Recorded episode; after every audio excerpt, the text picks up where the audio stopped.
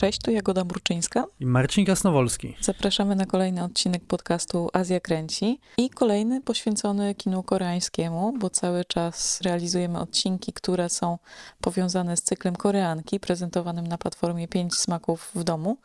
Jednym z wyjątkowych filmów tego cyklu jest film reprezentujący właśnie Koreę Północną.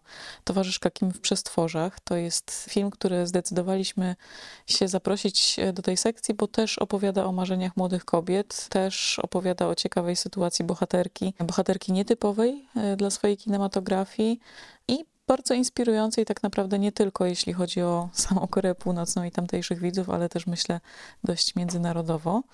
Natomiast ponieważ jest to kinematografia, która budzi duże emocje, jest też ekscytująca dla wielu, ponieważ jest to oczywiście kinematografia bardzo niedostępna. Te filmy, które w ogóle możemy oglądać na zachodzie, prowokują też do żartów i takiego prześmiewczego stosunku.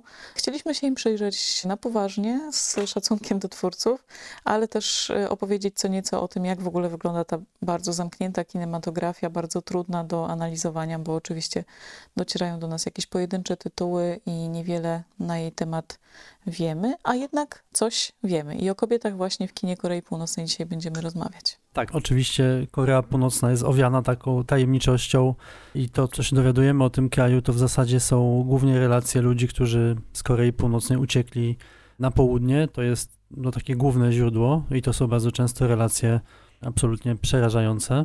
Ale też powstaje dużo ciekawych filmów dokumentalnych o Korei Północnej. Oczywiście ich realizacja jest obarczona dużym ryzykiem i one w zasadzie wszystkie są w jakiś sposób e, realizowane podstępem. I to są filmy dokumentalne mm, zachodnie oczywiście, znaczy w Korei Północnej ta kinematografia i musimy o tym pamiętać cały czas, jest od samego początku, czyli od roku 1949 podporządkowana interesom partii, jest kinematografią kraju głęboko komunistycznego, więc te filmy nie powiedzą nam tak naprawdę prawdy o tym, jak wygląda życie codzienne w Korei Północnej, natomiast ujawni pewne, można powiedzieć, zmieniające się wizje tego, jak naród powinien wyglądać według partii i to jest y, dosyć ciekawe. Myślę, że tutaj dobrze by było zacząć w ogóle od tego, żeby z tych informacji, które mamy, w jakiś sposób zacząć i powiedzieć o tym, w jaki sposób w ogóle, jako, jaki status ma kobieta w e, społeczeństwie północno-koreańskim, bo dopiero wtedy będziemy mogli zrozumieć, jak ten wizerunek jest e, potem sprzedawany e, w kinie. No właśnie, bo według, teoretycznie według ideałów socjalistycznego społeczeństwa, ta oficjalna linia partii głosi absolutnie równouprawnienie. Kobiety pracują na równi z mężczyznami, cieszą się takimi samymi prawami i takimi samymi obowiązkami. Wszystko jest podporządkowane tak naprawdę ideologii partii rządzącej i głównego wodza oczywiście. I to e, tak na papierze i też w filmach wygląda całkiem interesująco. I rzeczywiście te bohaterki w kinie Korei, e, o czym za chwilę będziemy mówić więcej, to są bardzo ciekawe postaci i pokazują takie e, wzorce tej równości, które są niedoścignione naprawdę w wielu społeczeństwach, a na pewno w Korei Południowej. Natomiast rzeczywistość no, nie wygląda aż tak pięknie.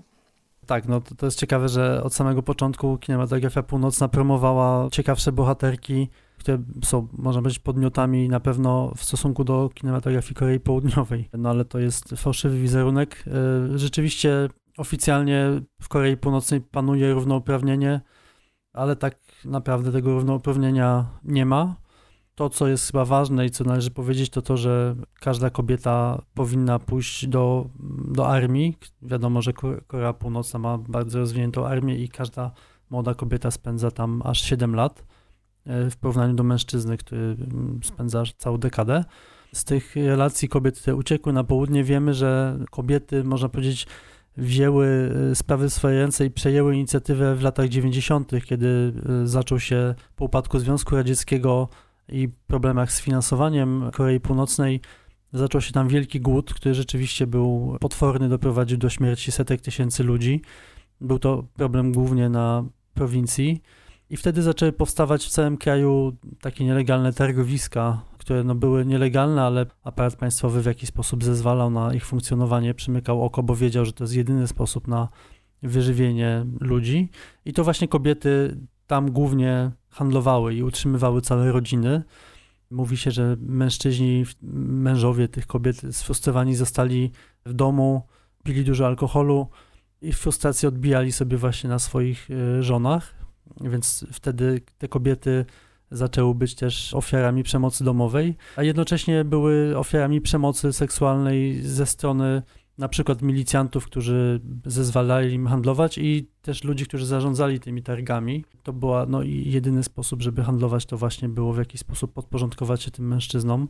Przemoc seksualna jest w Korei Północnej oficjalnie oczywiście zabroniona i karana, ale z tego, co mówią kobiety, które uciekły z Korei Północnej, jest bardzo powszechna i nie jest, w żaden sposób nie jest karana, bardzo trudno jest udowodnić taką, takie przestępstwo. To samo jest w wojsku. Kolejny taki ważny element to, to to, że jeżeli kobiety uciekają do Chin i tam zostaną złapane, e, są odsyłane do, do swojego kraju i jeżeli w międzyczasie zajdą w ciążę, to dokonywana jest aborcja przymusowa. Więc jest to traumatyczna, dosyć traumatyczny mechanizm. I co jeszcze? No, oczywiście prostytucja też jest y, oficjalnie zakazana, natomiast wiele kobiet jest zmuszanych do niej przez partie i świadczą możemy usługi seksualne politykom partyjnymi. To jest jakiś no, normalny i przyjęty mechanizm. Tak, warto też wspomnieć, że wciąż y, też y, około 70% uciekinierów to kobiety, więc też widać, że to one są też trochę delegowane i odpowiedzialne za to, że żeby wprowadzać jakąś zmianę. Jeżeli ktoś podejmuje inicjatywę, to, to częściej są to właśnie kobiety. I to akurat jest zgodne z, paradoksalnie z tym wizerunkiem kobiet promowanym przez film. No bo właśnie, nie będziemy się dzisiaj zajmować reportażem, e, nie będziemy się zajmować dokumentem, będziemy się zajmować tą fikcją, którą prezentują nam filmy. To nas przede wszystkim e, interesuje. No oczywiście, kino jest w 100% podporządkowane partii od samego początku swojego istnienia. Wiemy, że rodzina Kimów doskonale sobie od początku zdawała sprawę z siły filmu jako narzędzia propagandowego. To była też e, i do tej pory jest taka bardzo pielęgnowana sztuka, jeśli chodzi o sposób docierania do ludzi, o sposób e, promowania różnych treści, do których partia chce przekonać odbiorców. No właśnie, i tak było e, w zasadzie od samego początku. Tak, no pierwszy film e, północno-koreański powstał w roku 1949, czyli jeszcze przed wybuchem wojny koreańskiej. Był to film o tytule My Home Village i już ten film był wielkim propagandowym kłamstwem. Opowiadał bowiem o tym, jak Kim Il-sen i jego towarzysze broni, jego armia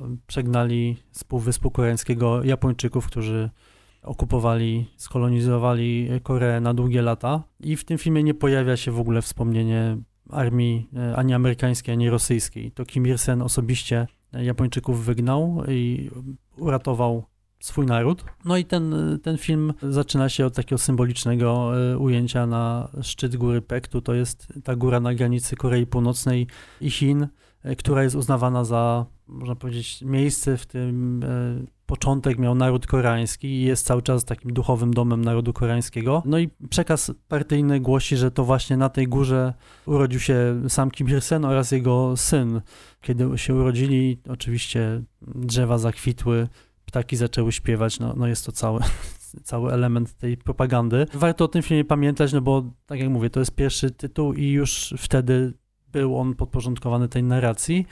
Od samego początku, tak jak powiedziałaś, no Kimowie wiedzą, jak mocnym narzędziem propagandowym jest, jest kino. Zresztą mówi się, że oni sami są w ogóle wielkimi fanami kina zachodniego i oglądają sobie, mają oczywiście dostęp do tych filmów i oglądają. E, swojemu narodowi mniej chętnie te filmy zachodnie udostępniają, wolą, żeby ludzie oglądali filmy północno-koreańskie, ale no właśnie, można powiedzieć, że że, że film, pierwszy film, o którym wspomniemy, czyli Flower Girl, no też e, świetnie się wpisuje w, te, w ten przekaz mitu partyjnego i, partii. Jest to film z lat 70., y, ale do dzisiaj chyba uchodzi za najbardziej w ogóle znany film północno-koreański. Tak, on miał okazję y, też trochę wyemigrować i był pokazywany na różnych festiwalach, między innymi zdobył nagrodę w Karlowych Warach, ale też y, był pokazywany w chińskich kinach i telewizji. I co ciekawe, to jest film bardzo melodramatyczny, z pięknymi pieśniami, opowiada o młodej dziewczynie. I trafiłam gdzieś w sieci na wspomnienia moja Mojana, chińskiego noblistę, który bardzo pięknie pisał o tym filmie. Pamiętał e, jeden z pierwszych w ogóle filmów, które on e, w życiu widział, jedno z bardzo ważnych wydarzeń w jego dzieciństwie. Był chłopakiem z bardzo malutkiej, prowincjonalnej wioski i mieszkańcy pielgrzymowali wręcz na ten film. E, on cieszył się sławą takiego obrazu, który porusza serca największych twardzieli i płaczą na nim nawet ci żołnierze, którzy nie płakali na pogrzebie własnych rodziców. I rzeczywiście no, w kinie chińskim był to taki okres takiego bardzo siermierznego i patriotycznego i historycznego kina wojennego. W Korei Północnej też było właśnie dużo takich filmów, jednak e, związanych z wojną i z tymi bezpośrednimi historiami tego pierwszego okresu e, budowania kraju. Natomiast Flower Girl, czyli dziewczyna, dziewczyna z kwiatami, to była historia dziewczyny z małej wioski, która mierzy się z koszmarem życia pod japońską okupacją. Jej ojciec nie żyje, brat jest uwięziony, siostra niewidoma, matka chora. Dziewczyny, siostry próbują e, zarabiać jakoś na życie i na lekarstwa dla tej chorej matki, sprzedając dzikie azalie, bardzo piękne, takie efektowne kwiaty w tej szalenie szarej rzeczywistości one się tak e, wydobywają e, na, jakby kamera bardzo tak efektownie podkreśla ten, to piękno tych kwiatów. No i spotykają ich oczywiście wszystkie możliwe nieszczęścia. Ona śpiewa taką piękną pieśń, kupcie moje czerwone kwiaty skąpane we łzach. Jest to oczywiście niesamowicie wzruszający film, myślę uniwersalny. Wszyscy tutaj chusteczki wyciągają na tych scenach. No i tak, siostry walczą dzielnie z przeciwnościami losu, ale przechodzą przez wszystkie możliwe stopnie upokorzenia i kiedy już tracą nadzieję, wydaje się, że nie ma dla nich ratunku, e, brat powraca z armią wyzwolenia Kim Il-sena, który był zresztą autorem podobno sztuki, na podstawie której ten film powstał. Tak, co więcej, to jest ważne, mówi się, taki jest oficjalny przekaz partyjny, że Kim Il-sen napisał scenariusz do tego filmu w latach 30., kiedy był więziony przez e, Japończyków. Także to, to jest ważny szczegół. Tak, no i wraca ten brat, nawołuje mieszkańców do rewolucji. E, dziewczyna śpiewa już pieśń o tym, jak rozwijają się czerwone kwiaty rewolucji właśnie. I ten obraz takich finałowych scen, kiedy mieszkańcy zaczynają się buntować, kiedy ona rozdaje już te kwiaty na ulicach, już jest bezpieczna, już e, pojawiają się te zwiastuny zmian, no to są takie obrazy, które są rzeczywiście wpisane w ikonografię Korei Północnej, niemal jak wolność wiodąca lud na barykady. Ta piękna, piękna młoda dziewczyna z taką jaśniejącą twarzą, e, te pełne, czerwone, różowe kwiaty, bukiety przekazywane ludziom w, w absolutnie szarych, ciemnych ubraniach. Jest to taka pocztówkowa wręcz scena. No i przepotężny symbol. Przy czym, jak to zwykle też w tych filmach powojennych, zresztą w wielu kinematografiach, no jest to bohaterka, która jest symbolem cierpienia całego narodu. Jest absolutnie tutaj ustawiana w roli ofiary i no nie jest to bohaterka bardzo aktywna. Tak, no ona, ona jest pasywna, jak wspomniałaś, ona symbolizuje cały naród. W ogóle to jest ciekawe, że ona jest tak kadrowana w wielu, wielu scenach, że w zasadzie ona jest jednym z tych kwiatów. To jest bardzo ważne, że ona, ona wyrasta ta, między tymi azaliami, ona się tam e, pięknie prezentuje, ma tak, rzeczywiście, no to jest młoda, śliczna dziewczyna i to jest ważne, ale tak, no ona symbolizuje cały naród, który cały, cały czas, przez cały czas trwania filmu czeka na nadzieję, na wyzwolenie i to wyzwolenie przychodzi ze strony jej brata, ona nawet do końca nie wie, czy on żyje, bo w pewnym momencie dostaje taką informację, że brat zmarł. Potem się okazuje, że, że brat żyje, że przyprowadza ze sobą armię i symbolicznie wypędzają tego japońskiego okupanta. No dokładnie tak samo właśnie jak zrobił to ojciec narodu Kim Il-sen w tym filmie My Home Village, więc y, tym aktywnym, można powiedzieć, bohaterem jest właśnie jej brat, którego tak naprawdę nie ma przez, przez większość filmu. Z drugiej strony no to jest też taka bohaterka, która sobie radzi i to jest też taki motyw często powracający, że ona jest w absolutnie fatalnych warunkach, natomiast ona sobie radzi. Ona po prostu przetrwa każdą niedolę, aby w końcu doczekać na tą, no to też jest takie charakterystyczne dla tego kina Korei Północnej i też bardzo symboliczne, e, jeśli pomyślimy o sytuacji ludzi, którzy rzeczywiście no jakby przygotowywani są do tej roli, żeby jednak cały czas być wytrwałymi, żeby walczyć o to lepsze jutro w absolutnie drastycznych i dramatycznych warunkach. Tak, ale ta wiosna nastaje dopiero z przyjściem właśnie brata i no tutaj uznaje się, że w kinie Korei Północnej bardzo często właśnie cały naród jest feminizowany i w jakiś sposób to ma podkreślić jego pasywność, a prawdziwym liderem narodu jest ten ojciec, czyli Kim Il-sen. I to jest bardzo ciekawe, że w zasadzie we wszystkich tych filmach, o których będziemy mówić, ci bohaterowie mają różne problemy, różne perypetie, ale kiedy pojawia się w ogóle gdzieś tam w tle albo w dialogach postać właśnie Kima, to te ich problemy nagle są jakby bardzo małe. To tak naprawdę oni wszyscy pracują dla, dla niego i to on jest tym czynnikiem, który cały naród zlepia i wszystkie, wszystkie cele tak naprawdę są jemu podporządkowane. To jest ciekawe i oczywiście dosyć oczywiste. Ale innym przykładem lat, z lat 70. też jest film Historia sanitariuszki i tutaj już mamy bohaterkę absolutnie aktywną. To jest dziewczyna, która ratuje żołnierzy na polu bitwy i dokonuje tutaj licznych poświęceń, e, cierpi niesamowite trudy, e, wydobywa tych żołnierzy i, i ratuje ich z najgorszych opresji. E, no i największym takim marzeniem jest partyjna legitymacja, którą w końcu gdzieś tam po dokonaniu niezwykłych bohaterskich czynów otrzymuje, ale na koniec ginie osłaniając własnym ciałem rannego żołnierza w czasie ataku lotniczego amerykańskich samolotów. To jest absolutnie taka postać ikoniczna, bohaterka narodowa, e, która jest szarym człowiekiem. To też charakterystyczne dla, dla kina Korei Północnej, że to taka właśnie zwykła dziewczyna z ludu, która poświęca swoje życie znowu dla ojczyzny, ratuje tych dzielnych żołnierzy i sama też jest w stanie dokonywać no, nieludzkich czynów tak naprawdę wbrew swojej takiej wątłej e, posturze i postaci. Daje sobie radę. Tak, no musimy pamiętać, y, że e, w roku 1973 Kim Il-sen mianował swojego syna Kim Jong-ila sekretarzem partyjnym do spraw organizacji i agitacji politycznej i Kim Jong-il y, rozumiał potęgę i to, jak kino jest ważne, rozumiał jeszcze nawet bardziej niż, niż ojciec i zaczął rozwijać tą produkcję filmową. I tutaj no, lata, początek lat 80., lata 70. były złotym okresem e, kina Korei Północnej.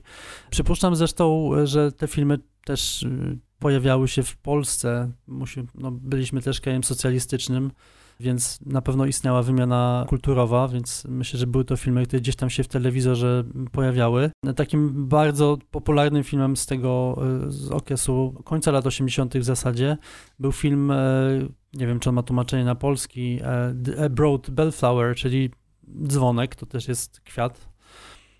I no, był to 87 rok, był to czas, kiedy zaczął upadać Związek Radziecki i przez swoje problemy no, nie, nie był w stanie dłużej utrzymywać Korei Północnej i Korea Północna zaczęła odczuwać ekonomiczne problemy. I tutaj bohaterem filmu Dzwonek jest dziewczyna, która właśnie ma, tak się o, o niej mówi, że taki ma przydomek, dzwonek. E, I e, jej takim marzeniem, ona też mieszka w małej wiosce gdzieś tam w górach i marzeniem jest przekształcenie tej, tej wsi w taką idealną, socjalistyczną wioskę. Natomiast jej e, ukochany nie jest tym zainteresowany, on by wolał wyjechać do miasta razem z nią. Ona, e, ona się nie zgadza, ona zostaje w domu.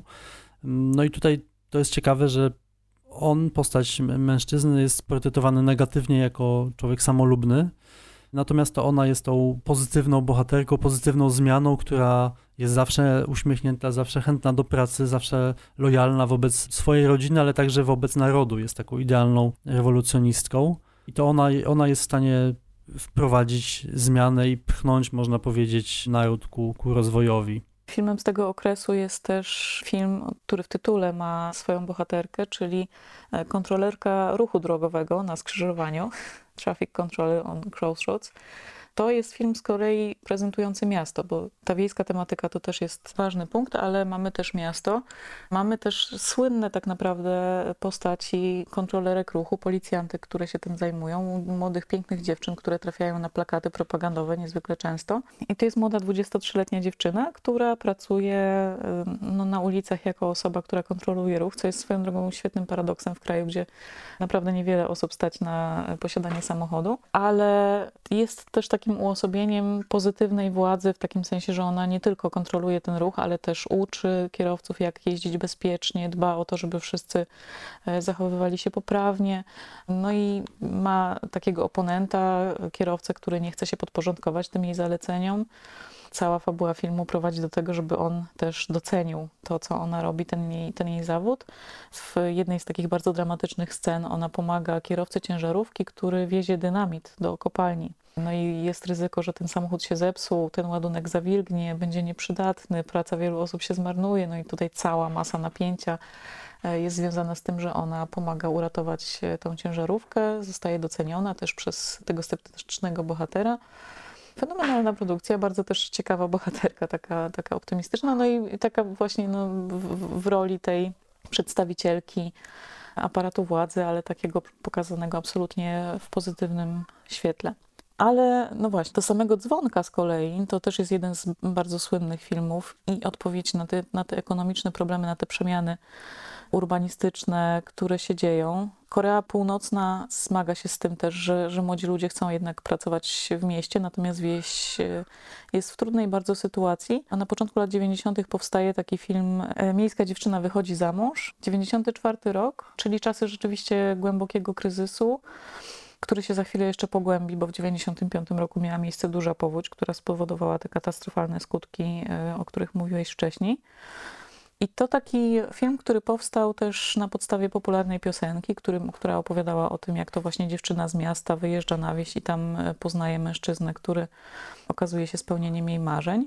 To jest też y, ciekawe zjawisko, bo akurat wtedy też na południu, jak mówiliśmy w poprzednim odcinku, jest y, cała fala filmów o tym, jak mm, właśnie dziewczyny ze wsi migrują do miast, jakie tam ich spotykają trudne sytuacje. One są takimi też nośnikami zmiany, aktywnymi kobietami, które chcą żyć po swojemu, które chcą wziąć życie w swoje ręce i tą drogą dla nich jest właśnie miasto ale często zostają ukarane za tą swoją niezależność i próbę wyrwania się z wiejskiej rzeczywistości. Paradoksalnie nie jest to na pewno odpowiedź na to zjawisko, bo nie, nie, nie, nie posądzałabym tutaj twórców z Korei Północnej o takie zaawansowane tutaj e, plany. Natomiast rzeczywiście w, na, na północy ten trend był taki, żeby promować właśnie życie na wsi, promować e, wyjazdy z miasta i tutaj znowu młode kobiety są tymi, które mają ten plan uskuteczniać. Urban Girl Comes to Get Married z tego 94 roku. Fenomenalny film, który właśnie pokazuje tą młodą kobietę, która w ogóle jest e, uznaną projektantką mody, pracuje w wielkiej fa fabryce, świetnie szyje i wyjeżdża w ramach takich praktyk letnich na, na wieś, żeby tam pomagać rolnikom i w pierwszych scenach widać, jak buduje jakieś takie wielkie z, z błota, takie mury pomiędzy polami ryżowymi i zaraz e, czyści te ubłocone ręce i ubranie i siada sobie pod pięknym drzewem, wyciąga szkicownik i zaczyna malować jakieś e, przyrodnicze obrazki. Oczywiście na początku jest, jest to taka no, komedia romantyczna tak naprawdę. Masę nieporozumień pomiędzy tymi chłopakami ze wsi, a dziewczynami z miasta.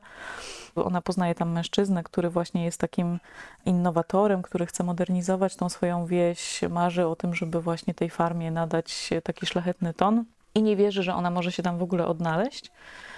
A ona jej uparcie chce mu udowodnić, że właśnie tak, że ona też rozumie te ideały, że ona absolutnie chce e, podążać za tym, e, co partia głosi.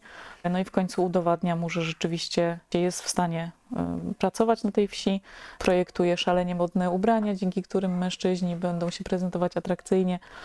Bardzo sympatyczna fabułka, gdyby nie jakieś mocne ideologiczne wtręty, to, to całkiem przyjemna do oglądania. Tak, no myślę, że może warto w tym momencie dodać i pewnie jest to do pewnego stopnia oczywiste, ale no filmy północno-koreańskie pokazują rzeczywistość, która jest dosyć pozytywna.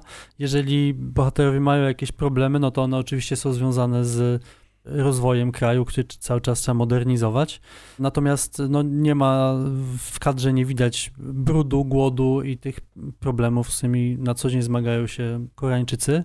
No, sam fakt, w ogóle sam motyw takiej kariery z wyjazdu z prowincji do miasta jest no, oczywiście pojawia się w filmach socjalistycznych, nie, nie tylko północno-koreańskich, ale także radzieckich, czy nawet polskich, ale no w Korei Północnej taki awans społeczny jest bardzo trudny albo wręcz niemożliwy. To znaczy w Pjongjangu tam pracują tylko ludzie, którzy są wybrani są lepszą częścią społeczeństwa, więc no taka osoba z, właśnie z prowincji ma bardzo utrudniony w ogóle możliwość takiego, takiego wyjazdu i takiego awansu.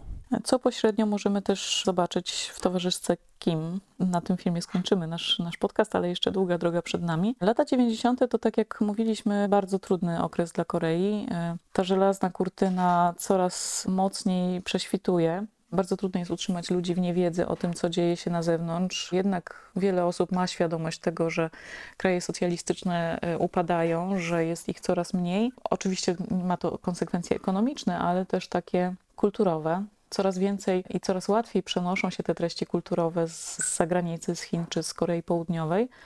I e, odpowiedzią na to ze strony władz jest taka saga filmowa, no, ewenement tak naprawdę chyba w ogóle w, w światowym kinie.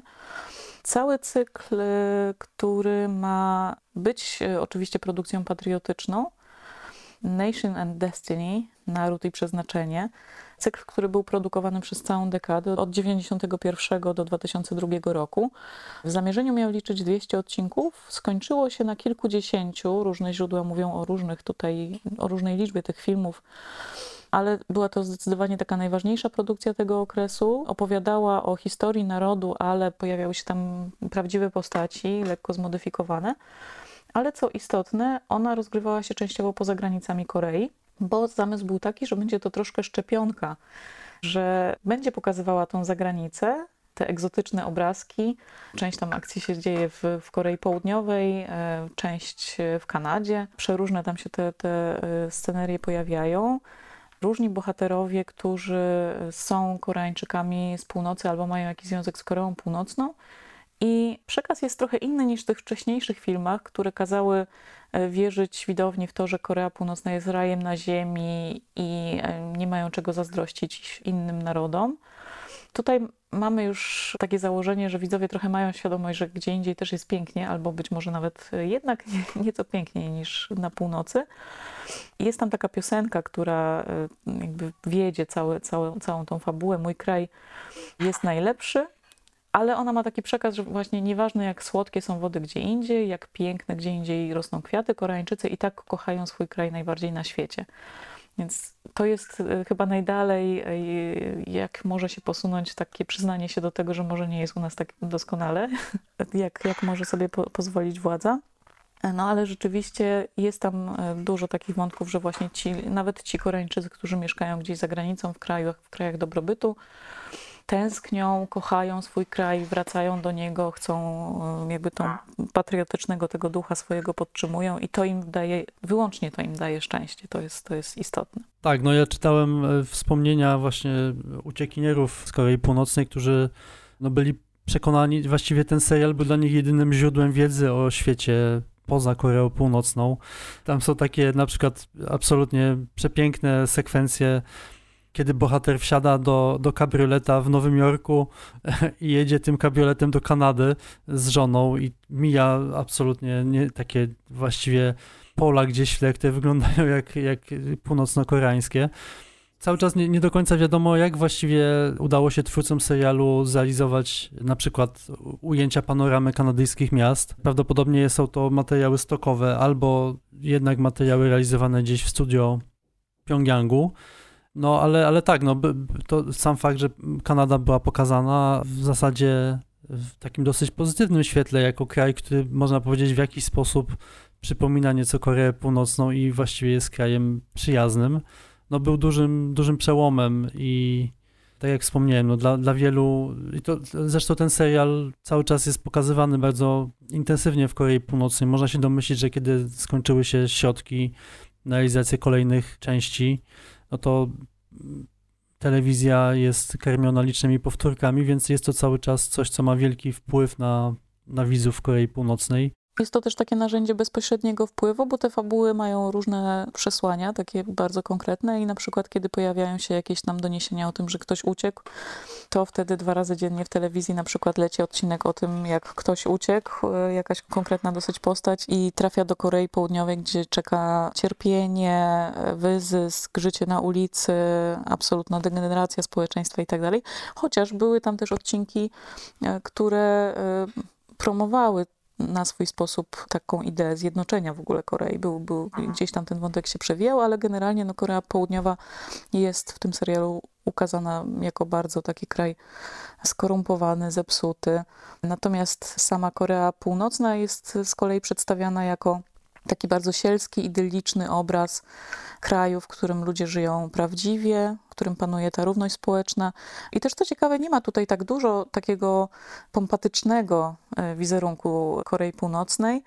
Nie na to jest położony nacisk, mniej jest może takich właśnie tych scen z pomnikami, z paradami, bardziej właśnie nacisk na to zwyczajne życie, takie proste, ale w związku z naturą i e, takie więzi międzyludzkie, które są takie prawdziwe, w przeciwieństwie do właśnie e, południa, gdzie ludzie są zepsuci, zblazowani i e, niemili dla siebie.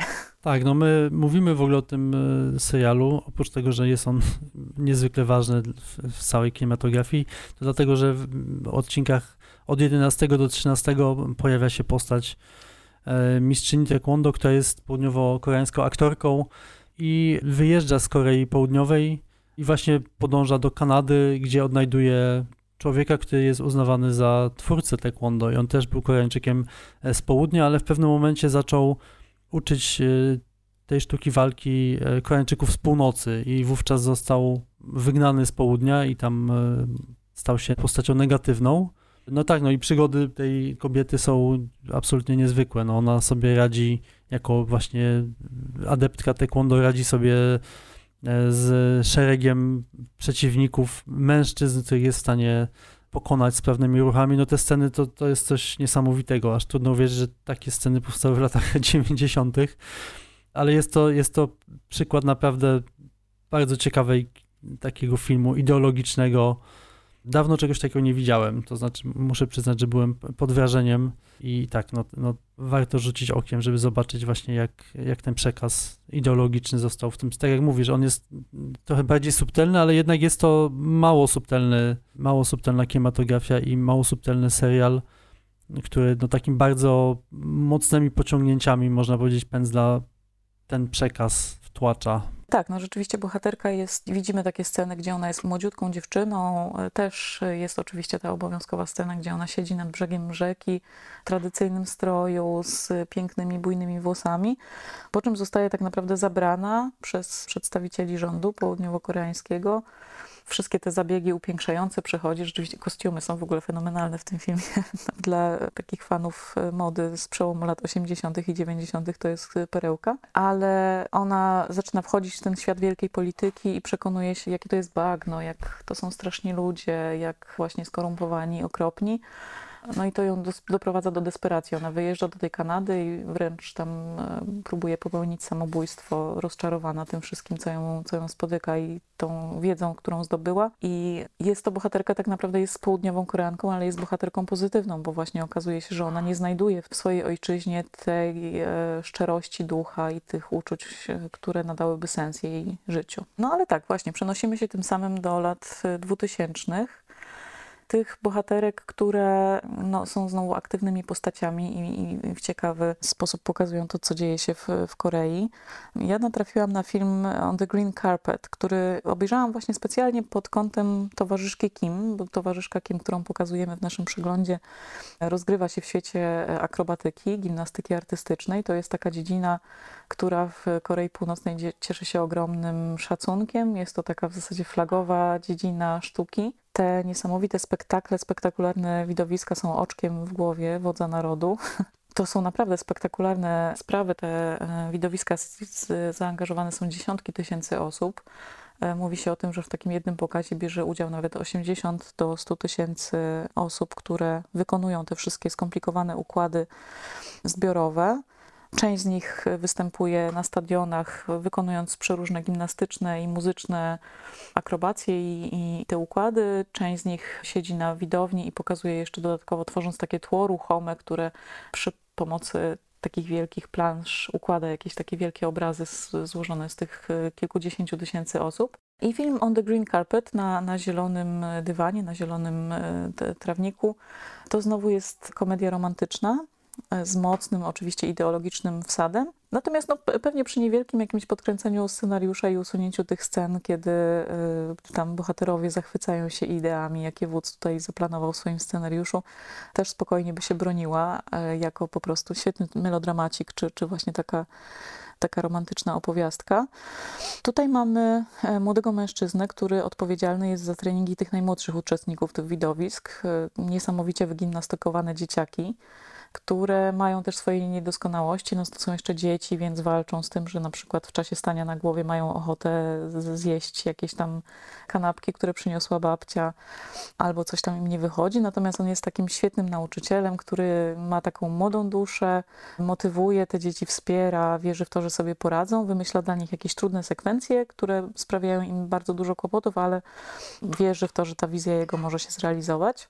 No ale pojawia się zwierzchniczka, e, przed którą wszyscy biją pokłony. Ona nadzoruje całość tego przedstawienia i musi zadbać o to, żeby to wszystko perfekcyjnie zadziałało. Oczywiście e, no nie wiemy tego z filmu, ona po prostu marzy o tym, żeby zrealizować ideę wodza, ale z, nasza wiedza pozafilmowa mówi o tym, że rzeczywiście jeżeli wodzowi coś się nie spodoba, no to wszyscy artyści będą mieć grube problemy. Tak było dwa, dwa lata temu właśnie Kim Jong-un przerwał te pokazy i stwierdził, że co prawda artyści wkładają wielką pracę, ale sam przekaz tego spektaklu jest niewłaściwy. Nie wiadomo było o co chodzi, co mu się nie spodobało, ale no, można się domyśleć, że ludzie odpowiedzialni za to ponieśli srogą karę. No to też jest y, tak naprawdę cios finansowy dla Korei Północnej, bo te pokazy gigantyczne one są oglądane przez turystów, którzy płacą za bilety co najmniej 100 euro za najgorsze miejsca, a za lepsze odpowiednio więcej, więc no jest to z jednej strony ideologia, a z drugiej strony jest to też niezły biznes. Dokładnie tak, więc y,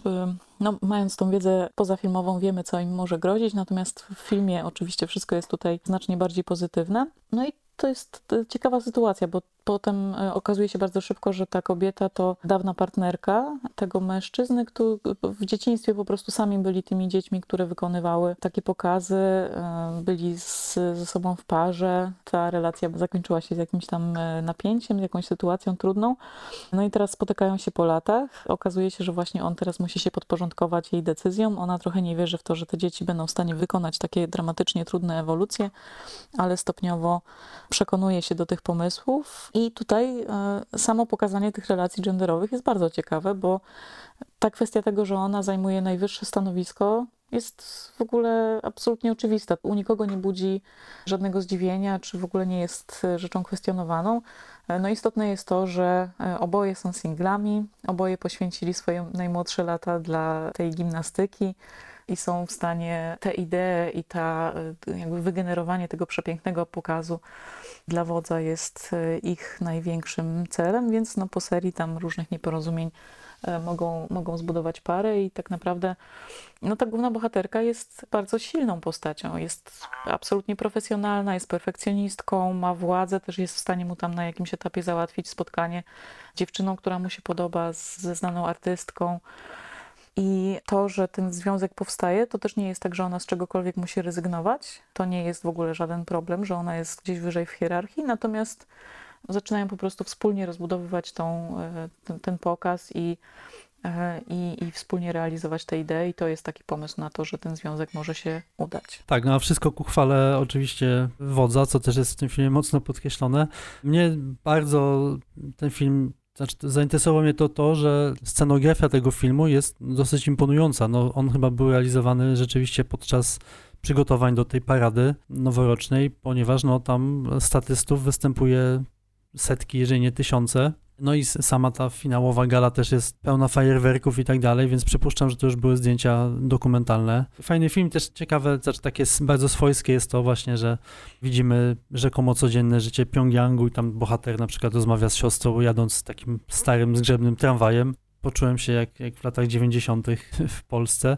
Tak, no ale, ale kolejnym filmem, e, o którym chcielibyśmy wspomnieć, to, to film z e, roku 2006 Schoolgirls Diary. I to jest film bardzo ciekawy, dlatego że on ma już trochę inną wymowę. Jest to film, który w ogóle był pokazywany na festiwalu w Cannes, a potem wszedł do dystrybucji we Francji. Nie wiem czemu i nie wiem ilu widzów go we Francji e, obejrzało. Przypuszczam, że niezbyt wielu, ale jest to film można powiedzieć, o mniej takiej antyzachodniej wymowie niż poprzednie filmy północno-koreańskie.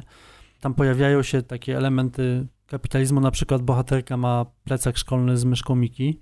No właśnie, to jest y, film, który, tak jak wspomniałem, został zrealizowany w 2006 roku i opowiada o młodym pokoleniu Koreańczyków z północy, czyli jest to to pokolenie, które dorastało w latach 90. Y, podczas tego bardzo trudnego czasu, czasu głodu i ten film pokazuje, że ci młodzi ludzie mają zupełnie inny mindset i są bardziej sfokusowani, skupieni na dobrach materialnych, a nie na dobrze ogółu.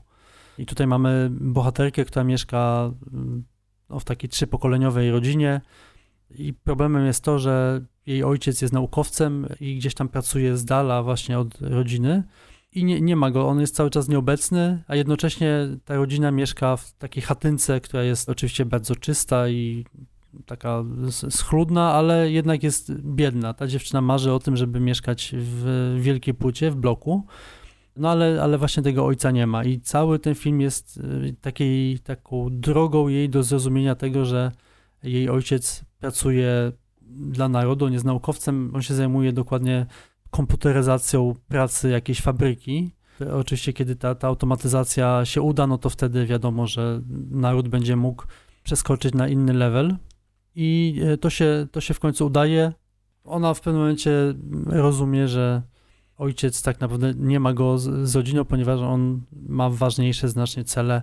Zresztą w pewnym momencie właśnie spotyka samego Kim Jong-ila, i rodzina też zresztą przenosi się właśnie z chatynki do, do tego mieszkania nowoczesnego. Film ten e, obrazuje przemianę młodej, samolubnej dziewczyny w taką rozumną patriotkę, która swoje życie poświęci podobnie jak jej ojciec, dobro ojczyzny. No właśnie, i na tym tle na koniec porozmawiamy trochę o samej towarzyszce Kim, bo wydaje się, że to jest taka historia trochę podobna do tych, o których mówiliśmy wcześniej. To znaczy, mamy młodą kobietę, która jest górniczką, która marzy o karierze właśnie akrobatki gimnastycznej. Codziennie wracając ze swojej zmiany, wykonuje te magiczne ewolucje, e, które budzą podziw e, mieszkańców jej małej wioski udaje się jej w końcu e, zdobyć ten, tą przepustkę do Pjongjangu, no bo właśnie tak jak wspominałeś wcześniej, e, to nie jest miasto, do którego mogą trafić zwykli śmiertelnicy. Dzięki temu, że ona jest przodowniczką pracy, ona dostaje możliwość pracy na budowie właśnie w stolicy. E, I tam zgłasza się na, na przesłuchania do, do tego największego cyrku, gdzie odbywają się te najpiękniejsze, najważniejsze widowiska. Zostaje tam absolutnie wyśmiana nie pasuje. Co jest też ciekawym takim e, pokazaniem, że nie ma tego, nie, nie eksponuje się tego w filmach północno-koreańskich, że są w ogóle jakieś klasy społeczne tutaj i że są osoby uprzywilejowane i te, które nie mają przeróżnych możliwości. Film e, rzeczywiście odbiega od tego, co możemy zobaczyć. Jest taką historią girl power i tego, że ta dziewczyna, ta bohaterka walczy o swoje marzenia, dla nich samych. To nie jest tak, że ona chce być gimnastyczką po to, żeby właśnie wychwalać ideę woza, tak jak było w tym e, filmie On the Green Carpet, który, którym tak naprawdę wszyscy chcieli stworzyć coś niesamowitego, ale to nie były ich indywidualne ambicje, to nie była ich twórcza, artystyczna wizja, którą chcieli dla niej samej zrealizować, tylko rzeczywiście wszystko służyło temu, żeby wódz był zadowolony. Tutaj nasza towarzyszka Kim podąża za swoim marzeniem, za, za swoim pragnieniem. Bardzo tak naprawdę wywrotowa wizja, jeśli chodzi o, o tą kinematografię. Ale powiedzmy jeszcze kilka słów, jak ten projekt w ogóle powstał i dlaczego taka wizja była możliwa, dlaczego ten scenariusz tak bardzo odbiega od tego, co widzimy zazwyczaj w koreańskich, północno-koreańskich fabułach. No właśnie, bo Towarzyszka Kim jest koprodukcją, masz trójkę reżyserów i jest koprodukcją Korei Północnej, Chin i Belgii, co ciekawe, i przypuszczam, że jest to pierwsza koprodukcja z Europą. Mm, no my gościliśmy na dziesiątych bodajże pięciu smakach współreżysera i producenta tego filmu, czyli Nicolasa Bonera. Jest to człowiek, który ściśle współpracuje z Koreą Północną, ma agencję turystyczną i wozi turystów z Chin właśnie do Pjongjangu. On nam mówił, że towarzyszka Kim była tak, pomysłem, aby pokazać, można powiedzieć, taką jaśniejszą, bardziej pozytywną wizję kraju, który oczywiście międzynarodowy PR ma bardzo negatywny. Chodziło o to, żeby pokazać, że w Korei Północnej mieszkają także zwykli ludzie, którzy mają swoje e, marzenia i chcą je realizować. No i jest to film bardzo wizualnie, bardzo kolorowy. Jest to no, taka produkcja, rzeczywiście nigdy taki film wcześniej w Pjongjangu nie powstał. No tak, no, można się oczywiście domyśleć, że cały proces produkcji był bardzo ściśle nadzorowany przez partię i że każdy element był w jakiś sposób kontrolowany i sprawdzany wielokrotnie. Natomiast sam fakt, że taki film powstał, jest dosyć imponujący. No on zresztą potem przez tą swoją wyjątkowość odwiedził bardzo dużo festiwali na całym świecie. Można powiedzieć, że stał się w pewnym momencie taką wizytówką kina północno-koreańskiego. Tak, przy czym no właśnie jest to, jest to przez tą międzynarodowość tej produkcji. E, z jednej strony była możliwa postprodukcja w Belgii, która zapewniła ten doskonały obraz, z drugiej strony no pytanie właśnie na ile twórcy z zachodu narzucili tutaj jakąś swoją wizję.